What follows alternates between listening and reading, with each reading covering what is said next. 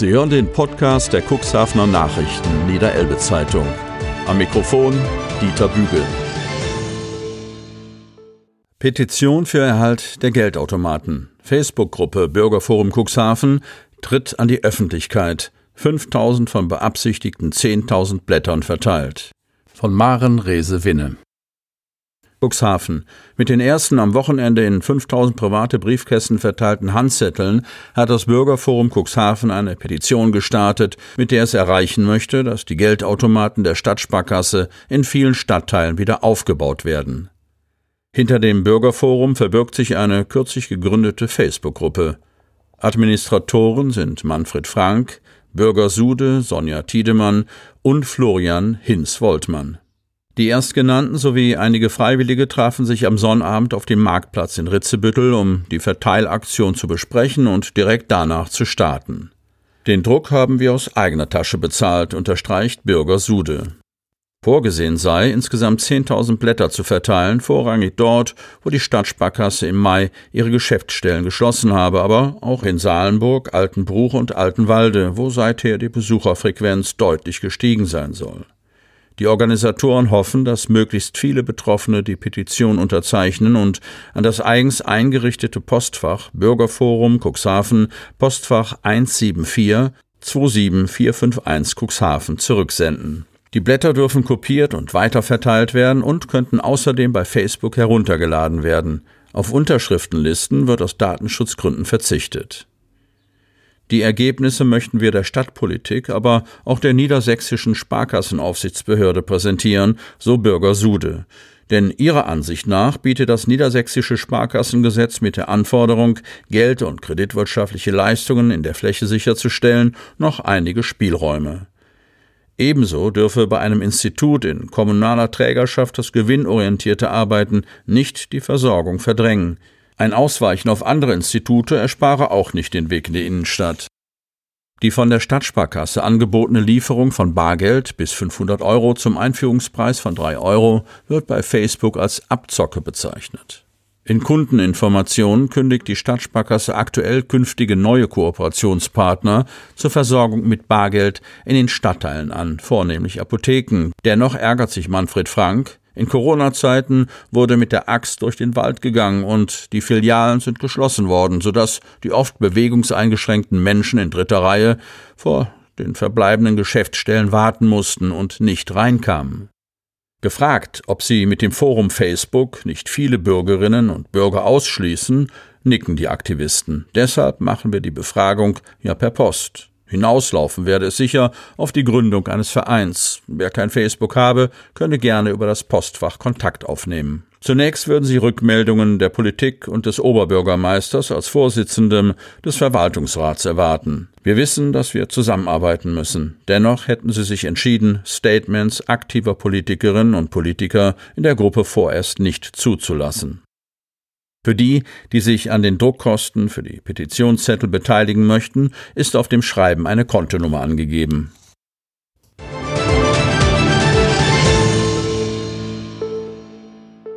Manche gehen nur noch nachts raus. Corona und die Folgen für chronisch Kranke und Menschen mit Behinderung.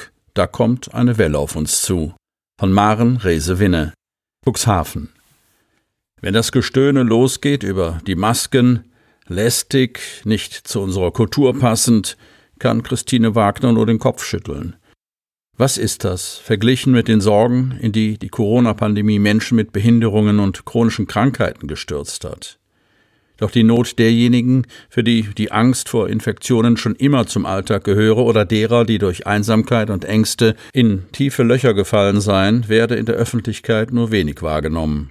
Ich kenne Menschen, die seit Monaten zu Hause sitzen und nur noch nachts rausgehen, um zu enge Begegnungen zu vermeiden. Sie trauen sich nicht in öffentliche Verkehrsmittel. Betreuung von Kindern und Jugendlichen mit Behinderungen fällt hinten runter. Alten fehlt die Ansprache ebenso wie der körperliche Kontakt. Kindern geht es genauso. Wir dürfen diese Menschen nicht aus dem Fokus verlieren, sagt die Vorsitzende des Beirats für Menschen mit Behinderungen in der Stadt Cuxhaven. Sie und Christa Kanon aus der Abteilung Jugend und Soziales, die den Beirat von der Stadt aus begleitet, kennen jede Menge Beispiele, die deutlich machen, wie sehr die Pandemie den Alltag verändert hat und welche Folgen hierdurch zu befürchten sind. Die Gesellschaft hat dies noch gar nicht im Blick. Beispiel Senioren. Wie schrecklich es ist, über Monate nicht die Liebsten in den Altenheimen besuchen zu können, haben viele Familienangehörige am eigenen Leib erlebt. Den Demenzkranken kann man es überhaupt nicht erklären, so Christa Kanon. Der Prozess des Vergessens drohe durch Isolation und Kummer schneller voranzuschreiten. Auch fehle der fürsorgliche Blick der Angehörigen auf ihre Eltern oder anderen Verwandten, gibt Christine Wagner zu bedenken. Zweites Beispiel Sehbehinderung. Wer sich selbstständig bewegen will, ist auf seinen Tastsinn angewiesen. Schwierig, wenn nichts angefasst werden soll. Mit Handschuhen lassen sich die kleinen Erhebungen der Braille-Schrift, wenn es sie überhaupt gibt, schwer ertasten. Hinweisschilder zum Beispiel auf Maskenpflicht können nicht gelesen werden. Viele blinde Menschen können sich alleine versorgen, weil ihnen ein Mobilitätstrainer beigebracht hat, wie alles geht. In der Zeit der Hamsterkäufe standen sie plötzlich vor leeren Regalen und wurden auch noch umgeschubst, erzählt Christine Wagner. Dann sollen sie auch noch kontaktlos bezahlen. Wie denn? Auch Bestellungen und Informationen im Internet oder die Teilnahme an Online-Konferenzen, gelobte Fortschritte in Corona-Zeiten, seien für Sehbeeinträchtigte nicht mal ebenso möglich. Und Hörbehinderten geht es nicht anders. Sie seien durch Corona im Alltag auch noch vor das Hindernis gestellt worden, dass sie durch die Masken nicht von den Lippen ihres Gegenübers ablesen könnten. Oder das Beispiel Depressionen. Bei psychischen Krankheiten, Angststörungen oder Zwangsstörungen müssen wir mit einem Ansturm auf die Behandlungsplätze rechnen, prophezeit Christine Wagner, die als ehrenamtliche Mitarbeiterin der EUTB ergänzende und unabhängige Teilhabeberatung regelrechte Abstürze miterlebt hat, weil den Menschen die wichtige Tagesstruktur fehlt und sie an der Einsamkeit kaputt gehen. Was über Jahre mühevoll aufgebaut worden ist, alles hinfällig, ergänzt Christa Kanon. Auch zu viel Trubel beim Einkaufen sei für viele Betroffene kaum erträglich. Christine Wagner, wer sich nicht wehren konnte, dem wurde noch das Mehl aus dem Einkaufswagen geklaut. Und noch ein Beispiel behinderte Kinder und Jugendliche und ihre Familien. Viele therapeutische Anwendungen mussten plötzlich ausgesetzt werden, Betreuungsangebote erst recht. Eltern seien mit dem Job oder der Sorge darum und der Versorgung der Kinder ans Limit gebracht worden. Urteile sind schnell gefällt und Sorgen lächerlich gemacht, bilanziert Christine Wagner. Während die einen das Problem Corona am liebsten auf die Risikogruppen abwälzen würden, stiegen bei anderen Zorn und Aggressivität. Betroffene, die zum Beispiel aufgrund schwerer Herz- oder Lungenerkrankungen keine Maske zu tragen brauchen, sahen sich schon massiven Anfeindungen ausgesetzt. Sie und Christa Kanon wünschen sich mehr Rücksicht, aber auch einen gezielteren Blick der Politik auf die besonders betroffenen Gruppen. Damit stehen wir nicht alleine da, das ist Konsens der Behindertenverbände, betont Christine Wagner. Auch Petra von Torra, niedersächsische Landesbeauftragte für Menschen mit Behinderungen, hat erlebt, dass Corona vor allem zu Beginn Barrieren wieder erhöht hat. Häufig sei an die Belange behinderter oder chronisch erkrankter Menschen nicht gedacht worden, weder was Informationen noch Versorgung anging. Jetzt müsse reagiert werden. Therapieplätze gehörten dringend aufgestockt und die in Pflege und Assistenz beschäftigten Menschen müssten deutlich besser bezahlt werden. Menschen mit Behinderungen dürften nicht weiterhin ohne Besuchsmöglichkeiten in Einrichtungen eingesperrt werden. Statt Ausgrenzung gelte es, Potenziale und Talente von Menschen mit Behinderungen zu entdecken und zu fördern.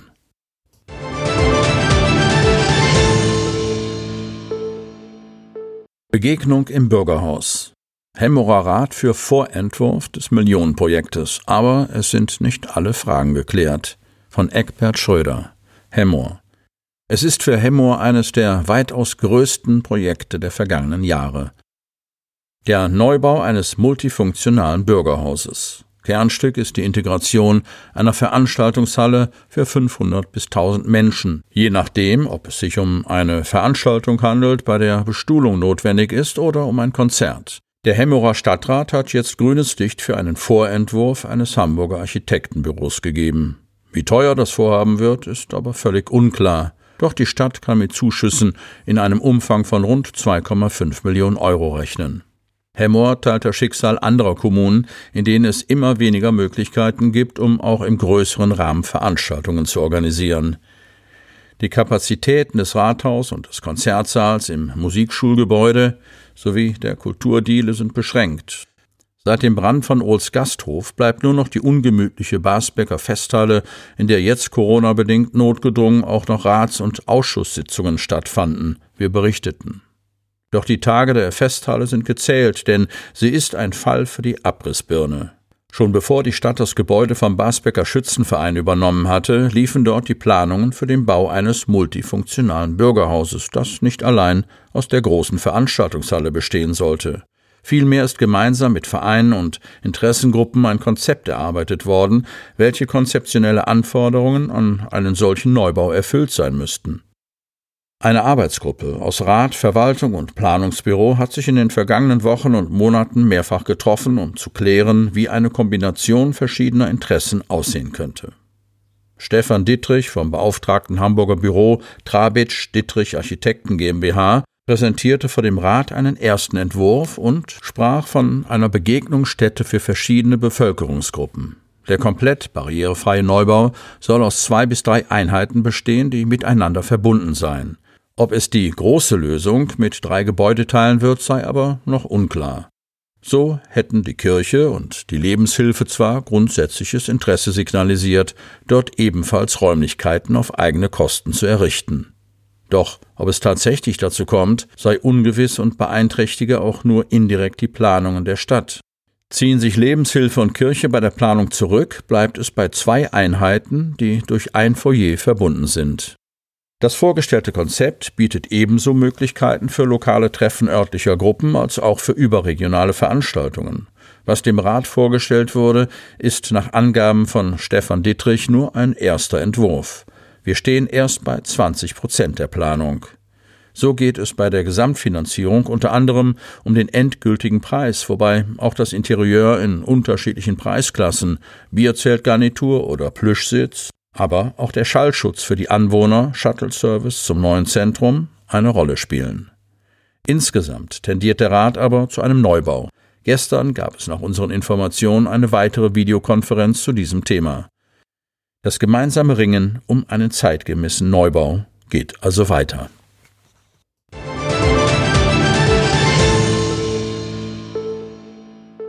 Sie hört, es war einfach schrecklich. Fischsterben zwischen Otterndorf und Cuxhaven wird immer dramatischer. Wattwanderer sind entsetzt. Von Eckbert Schröder. Otterndorf, Cuxhaven. Das massenhafte Fischsterben in der Elbe zwischen Otterndorf und Cuxhaven nimmt immer dramatischere Züge an. Zahlreiche Leserinnen und Leser reagierten entsetzt auf die zahllosen toten Tiere, die sie beim Wattlaufen entdeckt haben. Unterdessen geht die Suche nach den Ursachen weiter. Dass die Baggerarbeiten und die Schlickaufspülungen vor Brunsbüttel dafür verantwortlich sind, ist noch nicht geklärt. Inzwischen haben drei Naturschutzverbände Strafanzeige gegen Unbekannt gestellt. Der Otterndorfer Rolf Schumacher war am Montagabend beim Wattlaufen. Genießen konnte er diesen kurzen Spaziergang auf dem Meeresboden jedoch nicht. Da habe ich plötzlich den Stör liegen sehen. Das leblose, rund 1,20 Meter lange Tier wies eine Verletzung im Bereich der Knochenplatten auf. Schumacher erkannte das sofort. Kein Wunder, er betreibt beruflich ein Fischgeschäft in Balje-Hörne. Nicht weit entfernt vom Stör entdeckte er dann auch noch einen Aal, dessen Kopf abgerissen war und dessen Haut bei näherem Hinsehen merkwürdige Kerben aufwies. Er war förmlich in zwei Zentimeter großen Abständen eingeritzt. Für Schumacher gibt es kaum Zweifel, dass die vor Otterndorf laufenden Baggerarbeiten den beiden Tieren das Leben kostete. Jetzt sieht man erst, dass die Elbvertiefung deutlich gravierendere Schäden für Natur und Umwelt haben wird, als bislang angenommen. Neben dem Stör, der sich meist dicht über sandigem und schlammigem Boden aufhält, um dort nach Nahrung, von Krebsen bis Würmern zu suchen, hat es aber in den vergangenen Tagen vor Otterndorf und Cuxhaven auch noch etliche andere Fische erwischt. Das habe ich noch nie so erlebt. Hunderte kleine tote Fische liegen im Watt, schildert eine Otterndorferin unserem Medienhaus. Ein ähnliches Erlebnis hatte auch Angelika Rosewski. Wir haben unsere Wattwanderung vorzeitig abgebrochen. Es lagen Hunderte von diesen kleinen Fischen auf dem Wattboden. Es war einfach nur schrecklich. Das Watt war stellenweise übersät mit den kleinen toten Fischen. Der Belummer Joachim Schlichting hatte am Wochenende in der Ostemündung geankert. Ich kann das Fischsterben bestätigen. Auf den Sandbänken lagen hunderte kleine Fische. Dort hat er auch ein Video aufgenommen, das zeigt, wie bei einsetzendem Flutstrom der Schlick mit hoher Geschwindigkeit durch den Fluss gewirbelt wird. Sein Fazit, das kann kein Fisch überleben. Fischer Klaus Zeg kennt sich auf Elbe und Oste bestens aus und ist erklärter Kritiker der Elbvertiefung. Wenn die Bagger erst einmal loslegen, dann wird reichlich Biomasse erzeugt. Aus seiner Sicht können die beim von Rolf Schumacher gefundenen Aal entdeckten Verletzungen nur durch mechanische Einwirkung entstanden sein, und zwar durch Pumpen. Die einzigen Pumpen, die dafür zurzeit in Frage kommen, findet man bei den Baggern dass zurzeit tausende kleiner Fische im Watt gefunden werden, von Heringen bis hin zu geschützten Finten, also dem Maifisch, könnte aus Zegs Sicht eine Folge plötzlicher Sedimentsaufspülungen sein, mit denen die Jungtiere nicht zurechtkämen. Zeg hat zudem die Sorge, dass belasteter Hamburger Hafen schlägt, der unter anderem bei Vertiefungsarbeiten im Fahrwasser des Köhlbrand-Mündungsarms von der Süder in die Norderelbe freigespült werde, in die Elbmündung gerät. An ein Bade- und Fischereiverbot in der Elbe mag er gar nicht denken.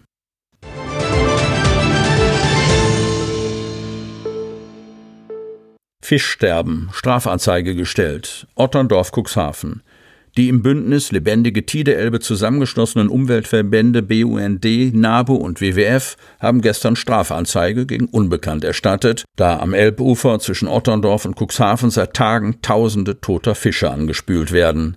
Außerdem fordern sie die Hamburg Port Authority HPA und die Generaldirektion Wasserstraßen und Schifffahrt GWDS als Bauherrn der Elbvertiefung auf, alle Baggerarbeiten sofort zu stoppen, solange die Ursachen für das dramatische Fischsterben nicht restlos aufgeklärt sind.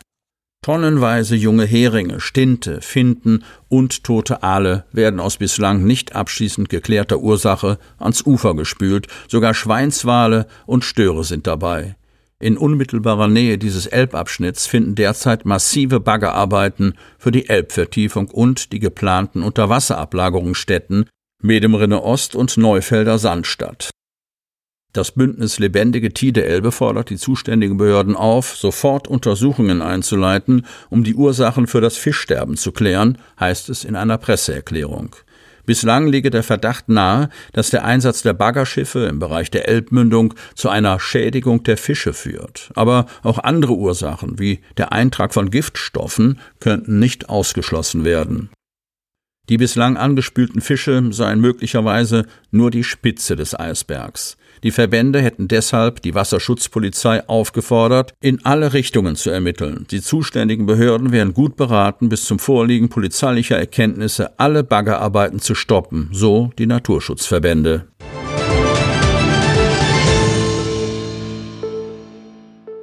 Woran sind die Fische gestorben? Das Landesamt für Verbraucherschutz und Lebensmittelsicherheit, kurz LAVES, und NLWKN suchen nach den Ursachen für das massenhafte Fischsterben in der Elbe. Kritiker sehen Schuld bei den Baggern. Von Thomas Sassen. Cuxhaven Otterndorf. Noch ist nicht geklärt, was das rätselhafte Fischsterben an der Unterelbe ausgelöst hat. Untersuchungen an den toten Fischen, meist heringsähnlichen kleinen silberglänzenden Exemplaren, sind inzwischen von den Behörden angeschoben worden und sollen Klärung bringen. Eingebunden ist auch das Laves in Cuxhaven, das auf die Untersuchung von Fischen und Fischwaren spezialisiert ist.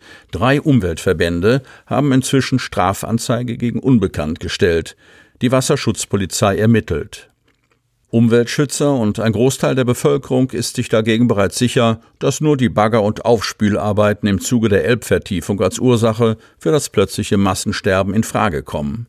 Die Annahme sei vor allem deshalb naheliegend, weil seit ein paar Tagen noch intensiver als sonst im Bereich der Unterwasserablagerungsfläche im ehemaligen Medem-Fahrwasser gegenüber von Otterndorf gearbeitet wird. Während in den vergangenen Wochen Schlick und Sand aus der Fahrwasservertiefung von zwei Baggerschiffen in die Medemrinne gepumpt worden sei, seien es in den vergangenen Tagen bis zu fünf Schiffe gewesen, hat der Otterndorfer Thorsten Heitsch, Geschäftsführer der dortigen Wasser- und Bodenverbände, beobachtet.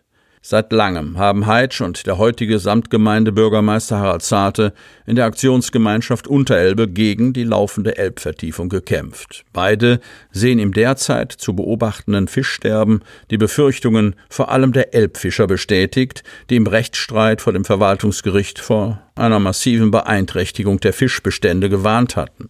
Voreilige Schuldzuweisungen wollen Heitsch und Zarte dennoch nicht vornehmen. Nun müssten erst einmal die Untersuchungsergebnisse abgewartet werden. Mitarbeiter des Campingplatzes hatte angewiesen, die toten Fische aus dem Watt vor dem Otterndorfer Strand abzusammeln. Einige Exemplare werden inzwischen im Laves in Cuxhaven untersucht. Wie berichtet, soll es sich vor allem um Maifische und kleine Heringe handeln. Auch ein 1,20 Meter langer Stör und ein größerer Aal wurden im Bereich der Ostermündung gefunden. Stadt und Landkreis Cuxhaven haben sich mit der Bitte an das Umweltministerium gewandt, möglichst schnell die Ursache für das Fischsterben zu ermitteln. Schließlich ginge es in der gerade angelaufenen Badesaison nicht zuletzt um die Interessen der in diesem Jahr ohnehin gebeutelten Tourismusbranche. Die Grünen hatten bereits am Montag im Umweltausschuss einen entsprechenden Antrag gestellt, Nachdem Gabriele Grube sogar einige Anschauungsobjekte vorzeigen konnte, die sie in der Grimmershörnbucht aufgesammelt hatte. Noch stehen auch die Fachleute beim Wasserstraßen- und Schifffahrtsamt Cuxhaven vor einem Rätsel. Wie Amtschef Bernhard Meyer gegenüber unserer Zeitung am Dienstag bestätigte, halten es die Fachleute aus seinem Hause für ausgeschlossen, dass ein Mangel an Sauerstoff oder Nährstoffen zu dem Fischsterben geführt hat. Dieselbe Auffassung vertritt der Leiter des NLWKN in Stade, Martin Kogge. Ein Sauerstoffmangel sei bei einer Befliegung der Elbmündung am 9. Juni nicht festgestellt worden, so Kogge. Derweil wächst die Wut in der Bevölkerung gegen die Elbvertiefung als mutmaßlichen Verursacher. Horst Peiser, ehemaliger Schiffsführer vom WSA, bezeichnet das Fischsterben als einen volkswirtschaftlich abgesegneten Kollateralschaden. Während er mit Geldstrafe oder Haft bestraft würde, wenn er ohne Erlaubnis einen Fisch aus der Elbe ziehen würde, dürften die Bagger für die Elbvertiefung millionenfach Fische zerschreddern. Neuer ZOB für Cuxhaven kommt. ZOB Neubau. In eineinhalb Jahren sollen rund um den Bürgerbahnhof 5,3 Millionen Euro verbaut werden. Am 10. Juli erster Spatenstich von Jens-Jürgen Potschka. Cuxhaven. Der neue Bürgerbahnhof hat seine Bewährungsprobe zur Zufriedenheit von Cuxhavenern und Reisenden bereits bestanden. Nachdem rund um den sanierten Bahnhof in den vergangenen Monaten der alte Güterschuppen, ein Wohnhaus für Bahnbedienstete und der alte Bahnhof abgerissen wurden, ist nun der Weg frei für den lang ersehnten Neubau des zentralen Omnibusbahnhofes ZOB. Der erste Spatenstich ist für den 10. Juli terminiert. Rund um den Bahnhof sollen in den kommenden eineinhalb Jahren insgesamt 5,3 Millionen Euro verbaut werden. Das Mammutprojekt wird mit 1,87 Millionen Euro von der Landesnahverkehrsgesellschaft Niedersachsen LNVG und der Metropolregion Hamburg mit 275.000 Euro gefördert. Die Firma Stehnke aus Osterholz-Scharmbeck hat das Ausschreibungsverfahren für die Umgestaltung des Bahnhofsumfeldes für sich entscheiden können. Die Objekt- und Bauüberwachung übernimmt das Ingenieurbüro BPR aus Bremen. Bereits in der Phase des Abrisses haben die Verantwortlichen bei der Stadt Cuxhaven darauf geachtet, alte Leitungen aufzuspüren, die bislang in keinem offiziellen Verzeichnis kartiert sind. Baugebiete rund um Bahnhöfe sind kein jungfräulicher Boden, weiß Martin Adamski aus Erfahrung. Der Dezernatsleiter und die neue Abteilungsleiterin für Straße und Verkehr, Mona-Lisa Gutzek, geben sich im Gespräch mit unserer Zeitung dennoch ganz zuversichtlich. Vor den jeweiligen Bauabschnitten werde bei den verschiedenen Leistungsträgern noch einmal die aktuelle Lage abgefragt. Am 6. Juli wird mit der Einrichtung der Baustelle angefangen, sagt Mona-Lisa Gusek. Der erste Bauabschnitt liegt direkt neben den Gleisanlagen. In den kommenden Wochen entsteht dort eine Park-and-Ride-Anlage mit insgesamt 111 Pkw-Stellplätzen, neun Behindertenparkplätzen und acht Parkboxen für Taxen. Außerdem werden fünf sogenannte Kiss-and-Ride-Plätze für Kurzparker und zwölf Stellplätze für Krafträder eingerichtet. Für die diversen Parkboxen wird das historische Großpflaster wieder verwendet, das rund um den Bahnhof in Mengen zu finden ist. Außerdem werden wir vier Aufladestationen für E-Autos einrichten, geht Martin Adamski ins Detail. In einem zweiten Bauabschnitt wird dann der eigentliche ZOB realisiert und zwar in Betonbauweise. Der neue ZOB bietet Platz für sechs Linienbusse und einen Fernbus sowie für den Cuxliner, informiert Mona-Lisa Gutzek. Zwischen dem ZOB und dem Park-and-Ride-Platz haben die Planer zwei großzügige Sammelschließanlagen für jeweils bis zu 42 Fahrräder geplant. Auf dem ebenfalls neu zu gestalteten Bahnhofsvorplatz wird es zwei weitere überdachte Abstellanlagen für insgesamt 92 Räder geben. Ansonsten soll der barrierefreie Bahnhofsvorplatz der Zukunft durch viel Grün, großzügige Sitzgelegenheiten, eine stimmungsvolle Beleuchtungsanlage und freies WLAN den Cuxhavenern und Reisenden eine möglichst hohe Aufenthaltsqualität bescheren. Für den nördlichen Anschluss in Richtung Hafen haben die Planer eine neue Querungshilfe in Höhe der Straße am Bahnhof vorgesehen. Diese erhält am Ende eine Rampe zu den höher gelegenen Flächen des dortigen Verbrauchermarktes. Weitere Querungshilfen über die B73 in Richtung Wasserturm wird es nicht geben. Die Straße beim Bahnhof wird täglich von rund 20.000 Autofahrern genutzt. Da sind nach Prüfung keine weiteren Übergänge möglich, sagt Martin Adamski und kommt abschließend auf das kleine Gewerbegebiet zu sprechen, das ganz in der Nähe des Stellwerks Cuxhaven entstehen soll. Dort wird übrigens auch der versprochene Skaterpark realisiert. Außerdem wird eine Autovermietung dort Flächen für ihre Fahrzeugflotte anmieten.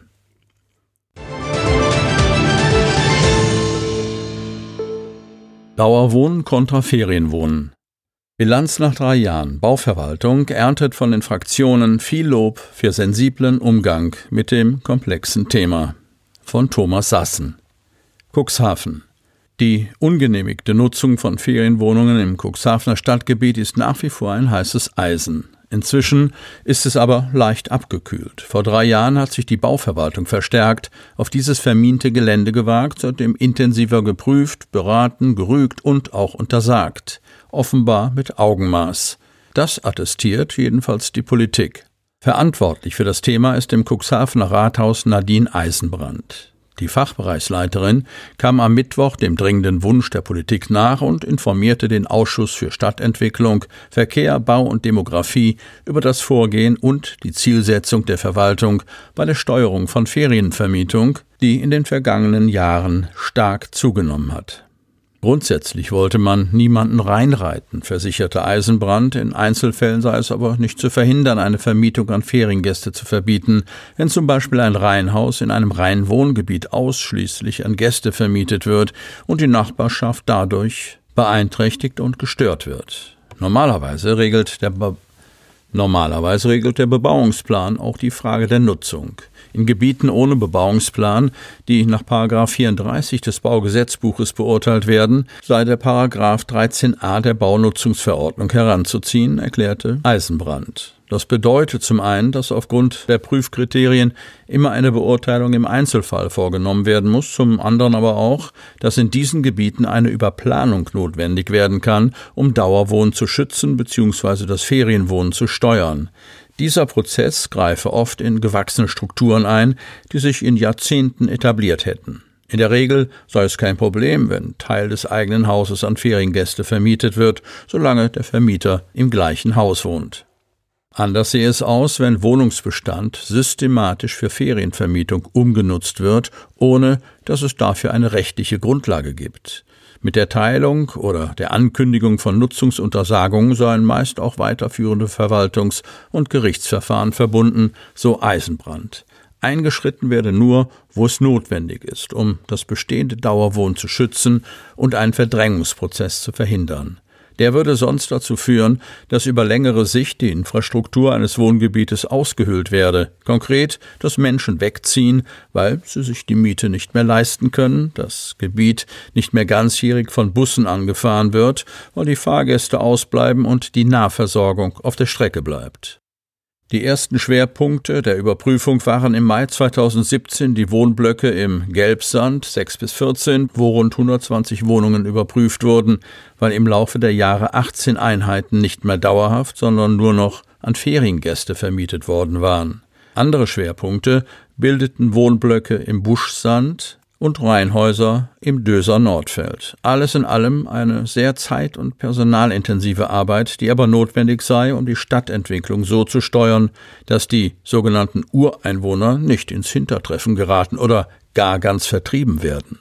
Geprüft wurde auch in der Predölstraße und der Hamburg-Amerika-Straße. Dort sei es zu sieben Verfahren gekommen. Einige Hauseigentümer hätten die Feriennutzung aufgegeben, bei anderen konnte sie nachträglich legalisiert werden. Insgesamt zollten alle Fraktionen der Arbeit der Bauverwaltung Respekt, gleichzeitig wies Ernst Wilhelm Hoffmann, CDU, darauf hin, dass sich auch die Vorgänger von Martin Adamski bereits um das Thema gekümmert hätten, es aber damals noch anders bewertet worden sei als heute. Michael Stobbe, SPD, und Oliver Oswald, CDU, bedanken sich ausdrücklich dafür, dass insbesondere Döse als Wohnstandort auch durch den Rahmenplan gestützt und gesichert werde.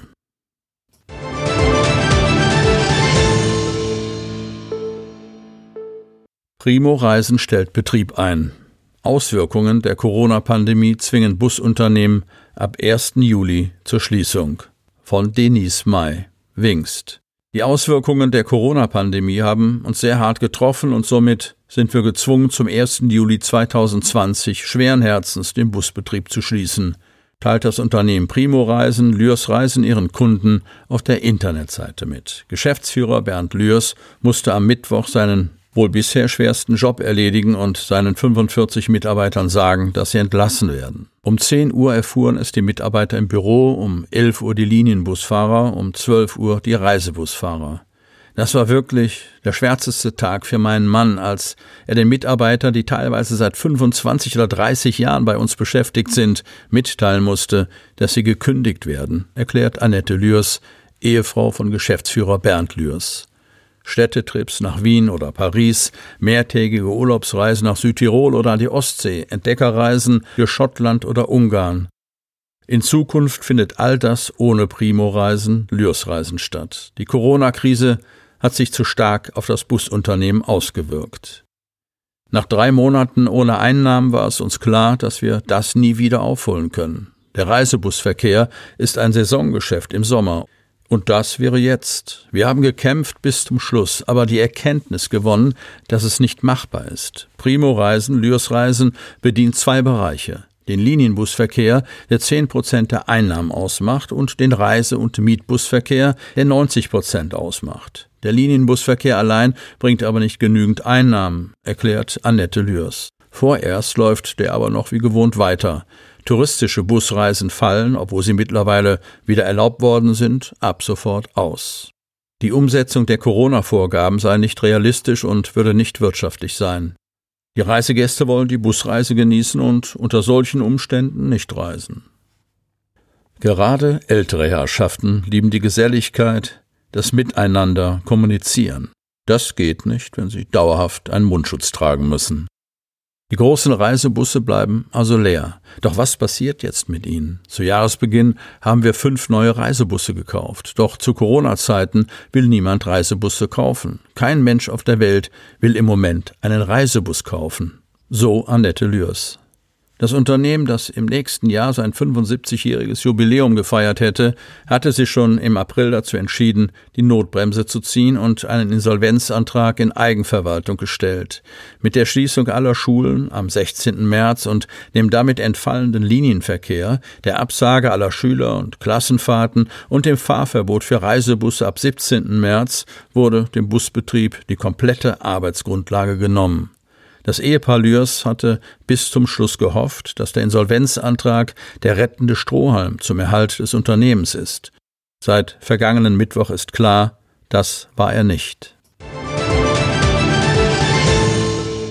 Sie hörten den Podcast der CNV Medien, Redaktionsleitung Ulrich Rode und Christoph Käfer. Produktion Rocket Audio Production.